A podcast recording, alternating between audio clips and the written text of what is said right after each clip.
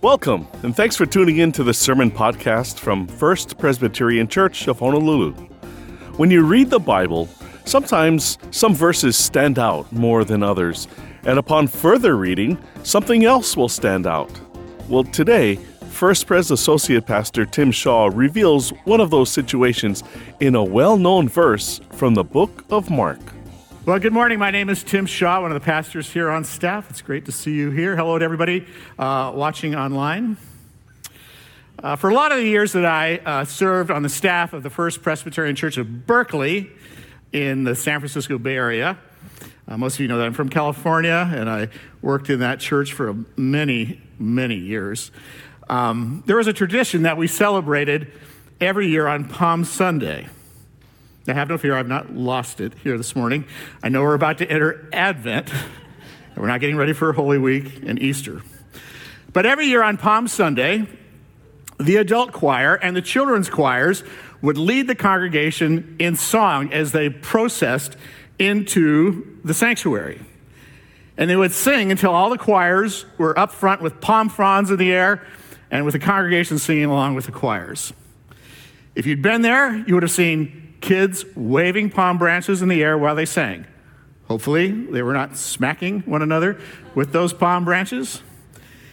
You would have also heard the sound of this massive pipe organ that First Pres Berkeley has.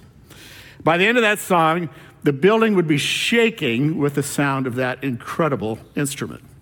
And where would I be on that Palm Sunday morning? Well, I was usually behind the palm branches on the platform in my big black pastor's robe. that we used to do that? Singing along.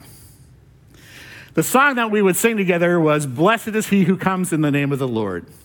Songs like that were written to remind us of what happened when Jesus came riding into Jerusalem on the foal of a donkey. On that day, people cheered as they lined the road. They spread their cloaks on the ground and threw palm branches in front of Jesus. They are making a way for the arrival of a new king. They shouted, Hosanna, blessed is he who comes in the name of the Lord. I don't know whether you know it, but the word Hosanna is a political statement. Hosanna means save us. Save us from all who are oppressing us, Jesus. Save us from the people in power who are making our lives miserable. Save us.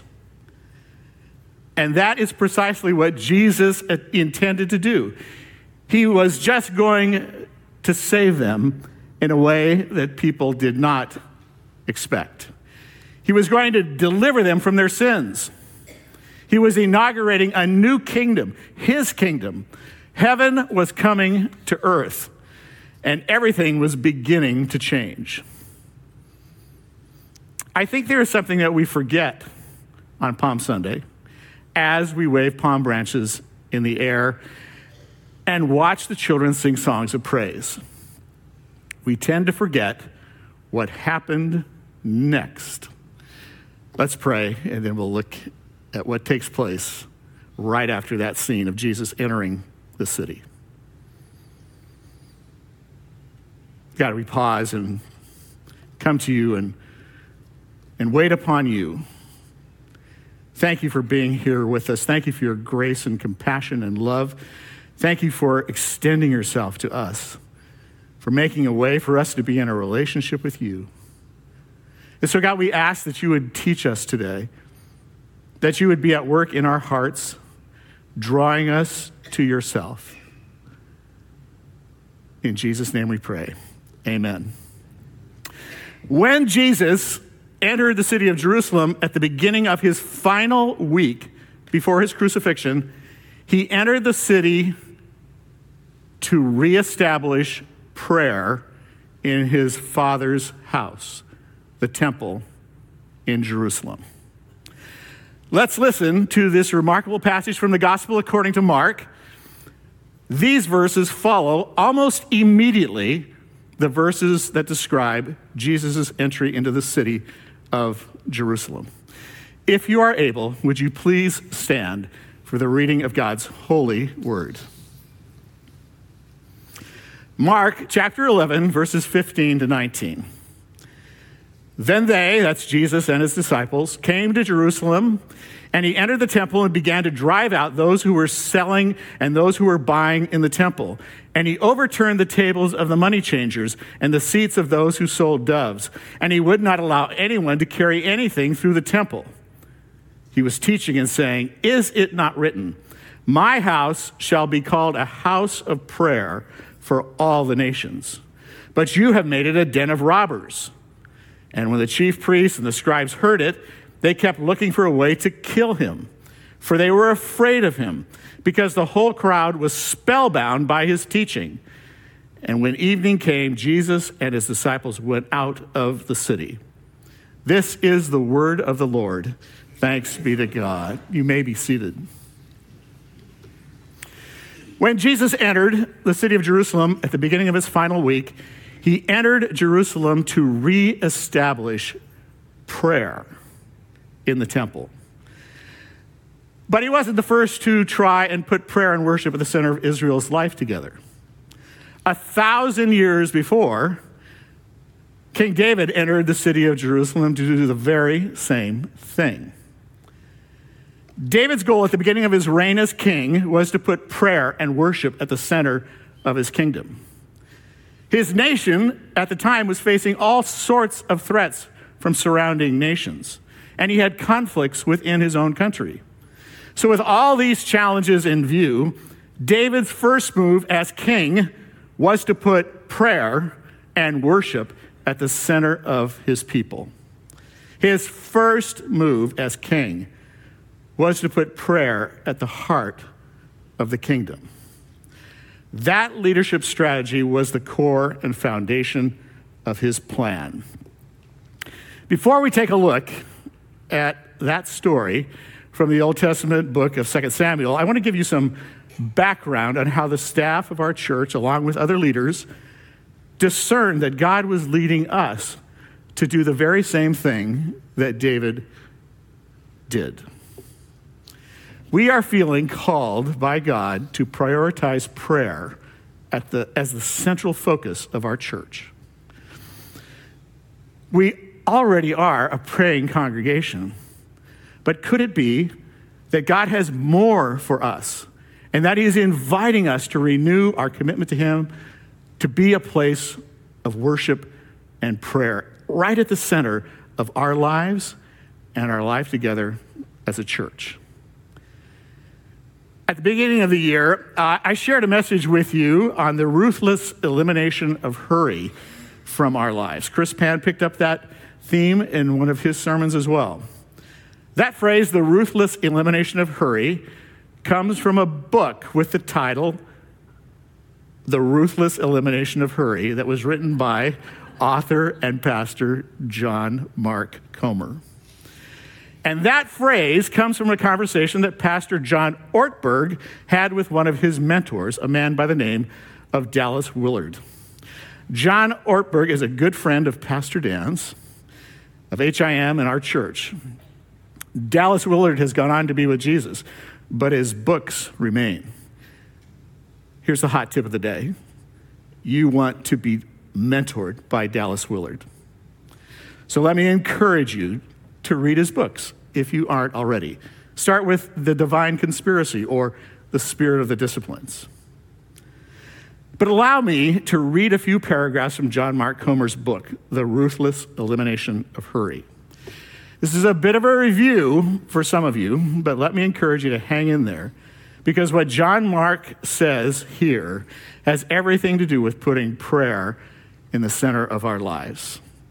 He writes, I never got the chance to meet Dallas Willard, so the first time John Ortberg and I sat down in Menlo Park, I immediately started pumping him for stories.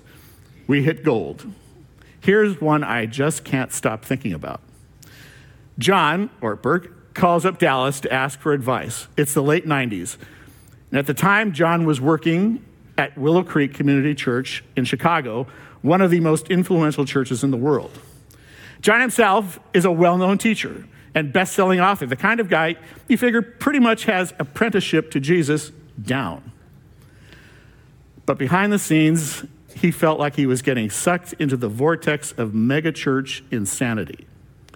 Comer adds, I could relate. So he calls up Willard and asks, What do I need to do to become the me I want to be? Let's pause here for a second from the reading. Now let's think about that question. Have you ever asked yourself a question like that? What do I need to do to become the me I want to be? That, I think, is a question that's worth pondering. John Mark Comer continues There was a long silence on the other end of the line. According to John Ortberg, with Willard, there's always a long silence on the other end of the line. Then Dallas Willard speaks. You must ruthlessly eliminate hurry from your life. Okay, would you indulge me just a little bit? Let's try and say that sentence together, okay? It'll be on the screen. You must ruthlessly eliminate hurry from your life. Okay, let's change it up a little bit, make it a little more personal. Let's say this version of that statement I must ruthlessly eliminate hurry from my life. Okay, let's go back to the book, a little bit more from John Mark. So John Ortberg then scribbles that line down in his journal. Sadly, uh, this was before Twitter. Otherwise, it would have broken the internet. Then Ortberg asks, okay, what else? Another long silence. Then Willard says, there is nothing else. Hurry is the great enemy of spiritual life in our day. You must ruthlessly eliminate hurry from your life. End of story. The Ruthless Elimination of Hurry is a wonderful book and is helping me tremendously. That statement made by Dallas Willard hit me like a ton of bricks. When I heard it, I thought to myself, okay, that's a good thought, but what else? There must be so much more. Where there is a lot more, but the more that really matters begins right here when we get serious about eliminating, eliminating hurry from our lives. The more I thought about this statement, its significance and importance, it really began to resonate with me more and more. John Mark Comer wrote Hurry is the root problem underneath so many of the symptoms of toxicity in our world. A year ago, if someone had asked me what the greatest challenge was to my spiritual life, I'm not sure what I would have said. If someone would have asked what the greatest challenge facing our church was, I don't think I would have said what Dallas Willard said about hurry, that hurry is the great enemy of the spiritual life. How would you respond to that question about the greatest challenge to your spiritual life? I've come to the conclusion after thinking a lot about this, that Dallas Willard is correct. We must ruthlessly eliminate hurry from our lives so that we can open up space to meet with God, to pray, to listen to his voice, to be refreshed and filled up by his spirit, to be forgiven, to live in greater freedom, to simply be in God's presence. We can't grow in any of that unless we make space for God. The battle for my day is either won or lost in the first 10 minutes of the day. I can recover if I blow it at the beginning of my day, but my life is always so much better when I win this early morning battle. When I roll out of bed at 5 a.m., the choice is either email or Emmanuel. That's the choice. If I choose time with Emmanuel, the God who is with us, my day is usually so different. If my day starts with email and is consumed with to do lists and my desire to check the news, and if I end up skipping time with God or cutting it short, then inevitably my day does not go as well. That's just my experience. Let me illustrate. A couple of weeks ago, I was standing in a long line to order coffee the line started inside the cafe and continued outside onto the walkway. As I was waiting patiently to upgrade my position in line from outside the cafe to inside, a couple opened the cafe doors and stepped in front of all the people lined up outside the cafe, including me. I don't think they did it on purpose. They were in a conversation with one another and just didn't realize what they had done. So I and the woman in front of me, I think, kindly mentioned that there was a line. I hope it was spoken gently. The guy was apologetic. The woman stared at me with a stare that nearly burned my head off. No words, just a laser beam. I think because I had won the battle that morning and chose Emmanuel over email, I stayed calm and at peace. I had compassion for her because I know I still have some laser beams of my own at my own disposal. I have much to learn and many ways that I need to grow as a disciple of Jesus. Emmanuel or email. The battle is won or lost in the first 10 minutes of my day. I can recover, but it makes a difference where I start. If I hope to be an agent of the kingdom of God in the world, in my family, in the, my workplace, or wherever I go, my life must be centered and grounded in prayer. Spending time in prayer is the most important thing that I can do on any given day. If I want God's kingdom to show up in my life, in my relationships, in the world around me, then prayer must be at the center of my life. During a number of the discussions this summer among the staff, we felt led by God to make prayer the theme for 2023 and beyond. We also felt led to connect people in community through groups as one of our main strategies for growing and healing and restoring our lives and our life together. Jesus entered the city of Jerusalem to reestablish prayer in his father's house. And David entered Jerusalem as king to put prayer and worship at the center of their life together. Let's listen to 2 Samuel 6, verses 12 to 17. Here's a little context for that story.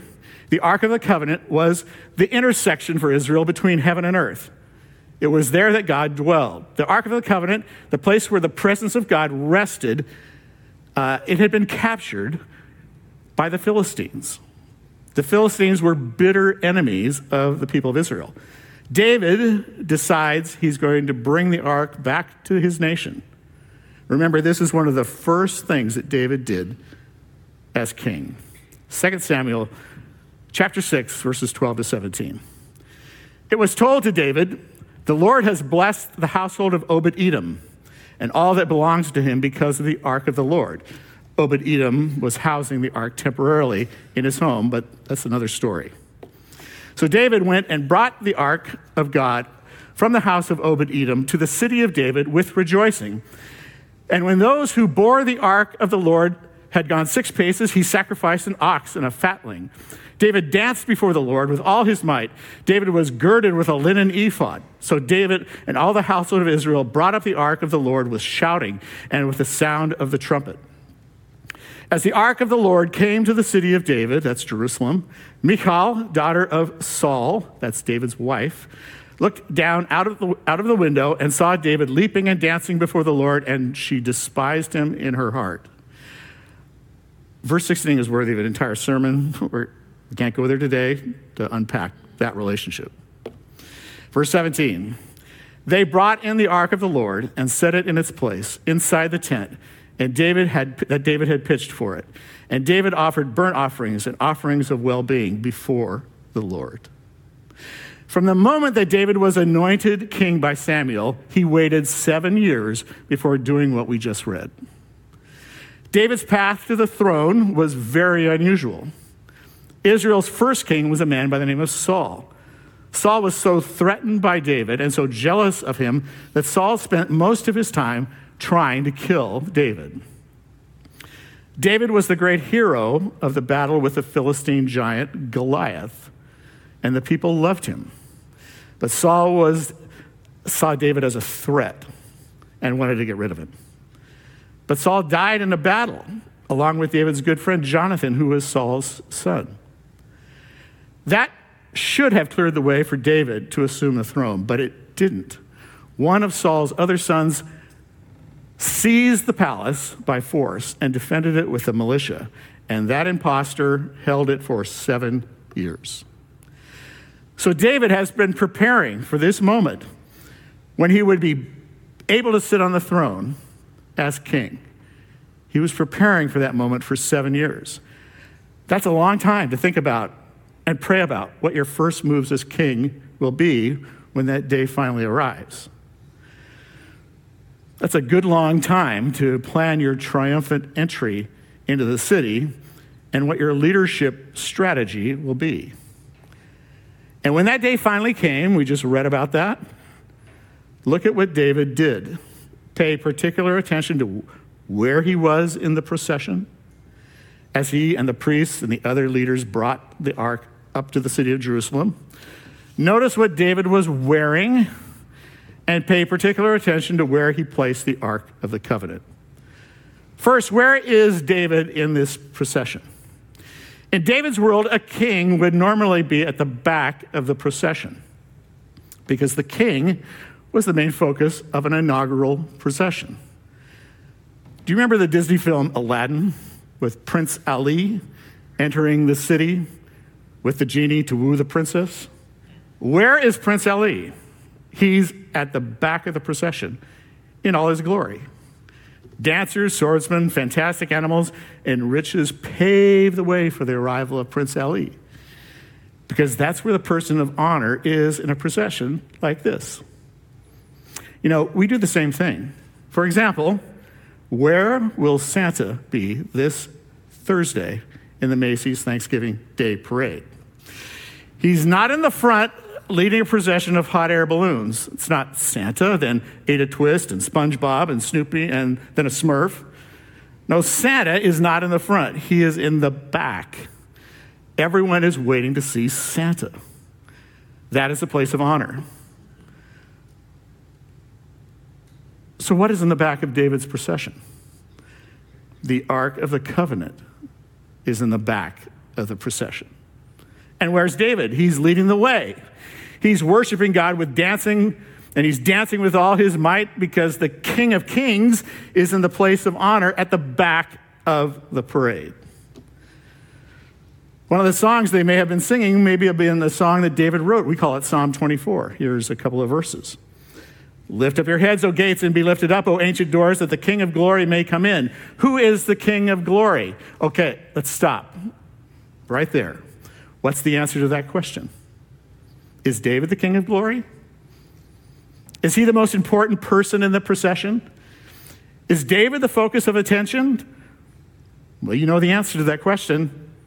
The answer is no. David is not the king of glory. Look at the lyrics to the song. Lift up your heads, O gates, and be lifted up, O ancient doors, that the king of glory may come in. Who is the king of glory? The Lord, strong and mighty, the Lord, mighty in battle. And then they sing it again in verse 9. Lift up your heads, O gates, and be lifted up, O ancient doors, that the King of glory may come in. Who is the King of glory? The Lord of hosts. He is the King of glory.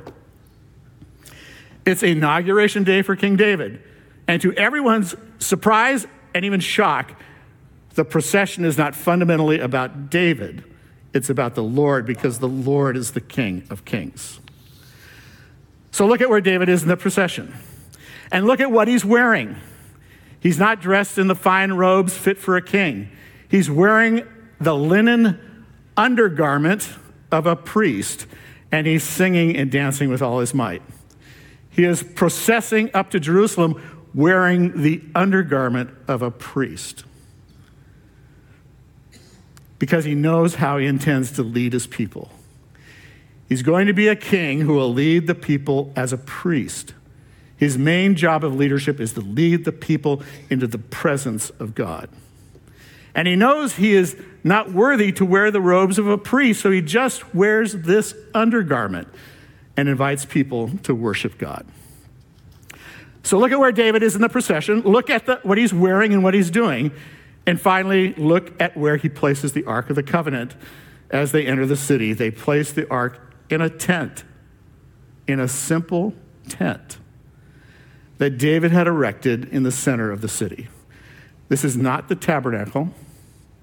The ark was not placed in the tabernacle behind the thick curtain that separated the Holy of Holies. David placed it in a tent where everyone could have access to God's presence. And that's where it stayed for the 33 years of David's reign. This open access to the presence of God was unprecedented in the Old Testament. This open access to God pointed to a reality that Jesus Christ would make possible for us a thousand years later. As one scholar has put it, David's prayer tent was a New Testament reality in an Old Testament world. After seven years of waiting and planning and praying and discerning, this is David's leadership strategy.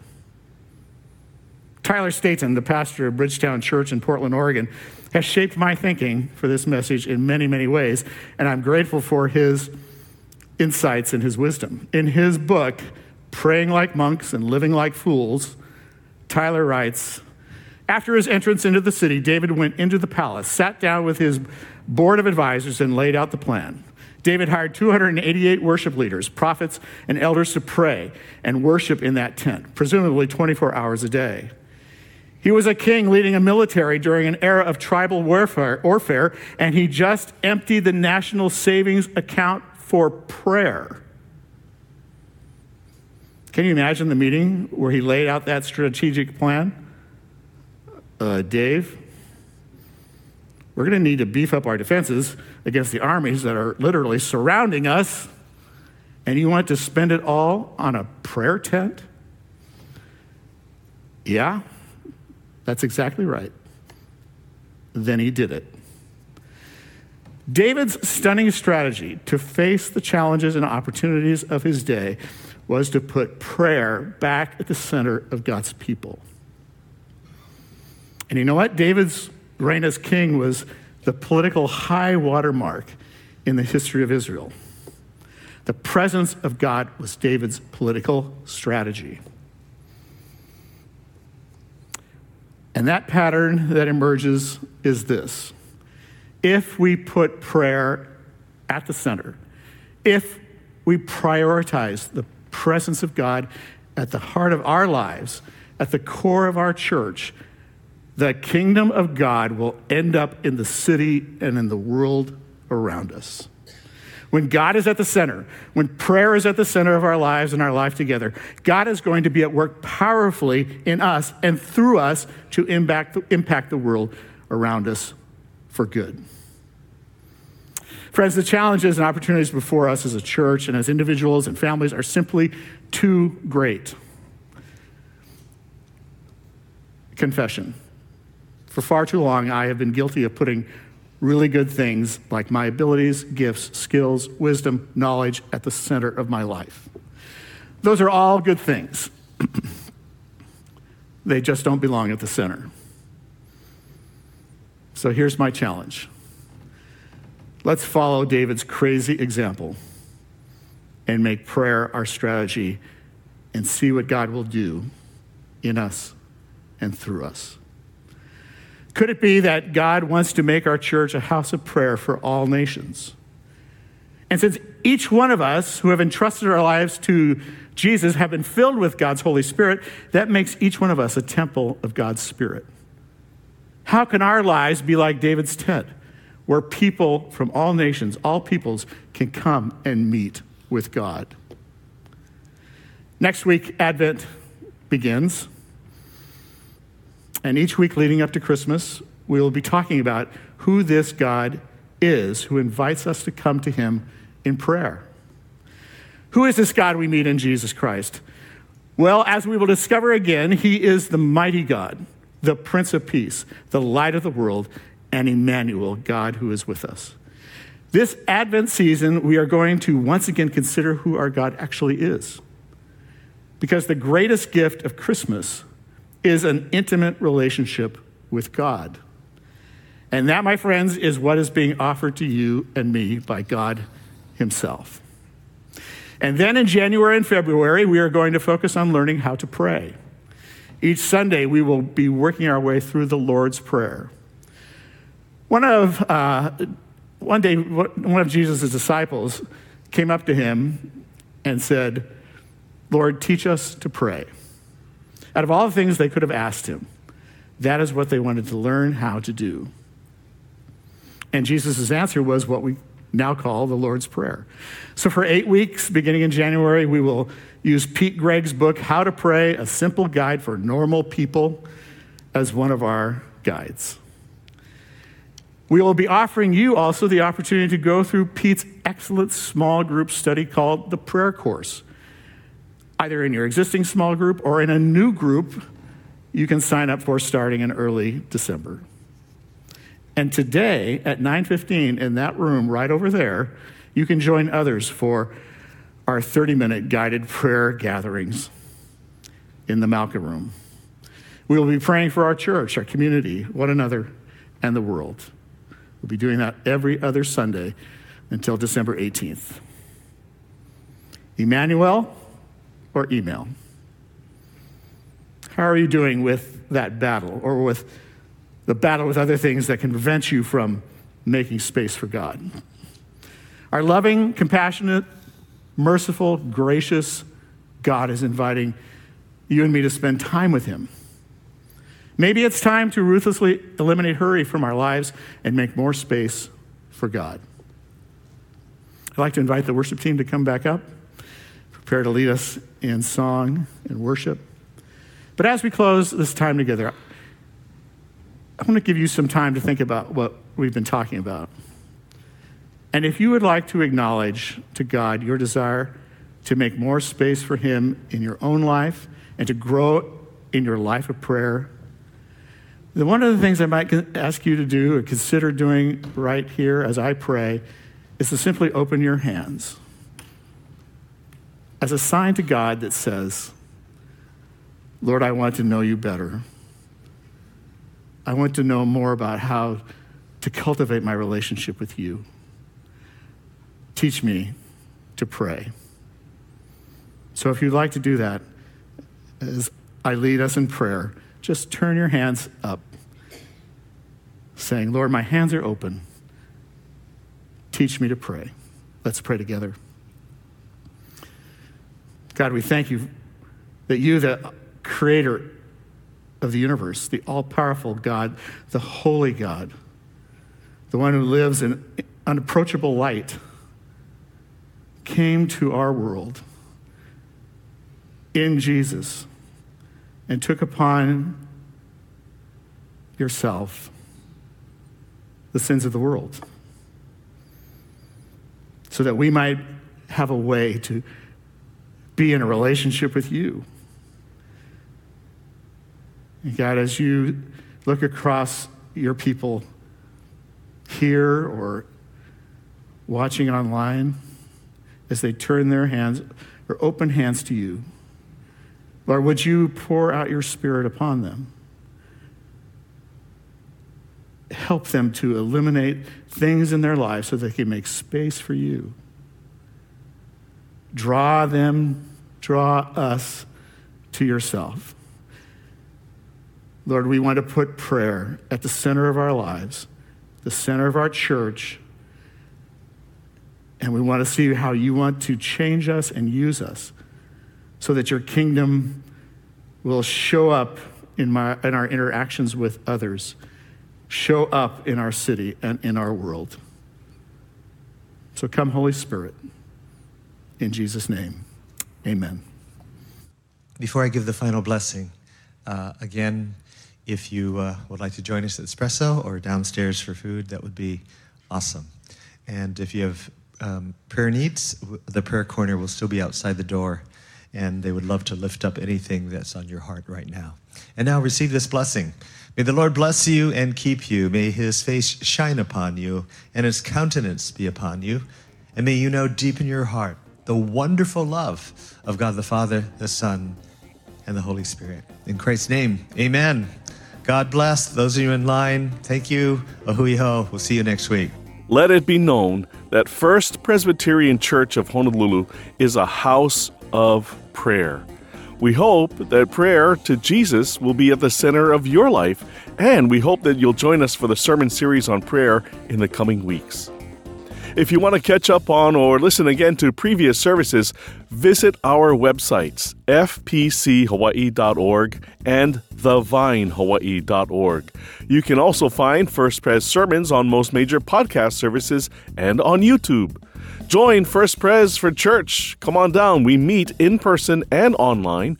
Services are Sunday mornings at 8 a.m. and 10 a.m. at the Ko'olau campus, 10 a.m. at the Vine in Kaka'ako, or online on the websites. And remember, when you visit the website, check out the news page to keep up with everything that's going on at First Pres. You can also sign up for emails, listen to or watch sermons, and lots more. And as always, if there's anything that First Pres can do for you, please reach out through the website or just call 808 532 1111. For Senior Pastor Dan Chun and the entire staff at First Pres, I'm Michael Shishido. Until next time, God bless you, stay safe, and thank you for listening. This sermon podcast is copyright 2022 and produced by the Media Ministry of First Presbyterian Church of Honolulu.